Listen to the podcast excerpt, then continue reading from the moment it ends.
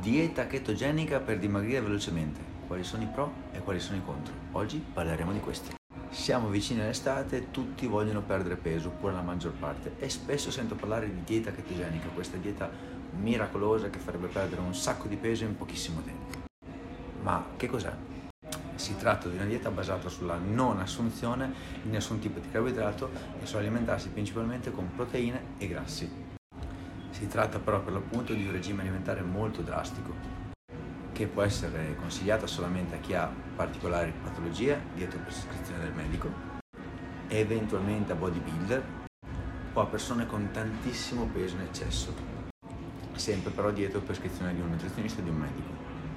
Per tutte le altre persone mi sento ovviamente di sconsigliarla, in quanto soprattutto se portata avanti nel tempo può avere tantissime controindicazioni come disturbi gastrointestinali, ipoglicemia, halitosi e mal di testa.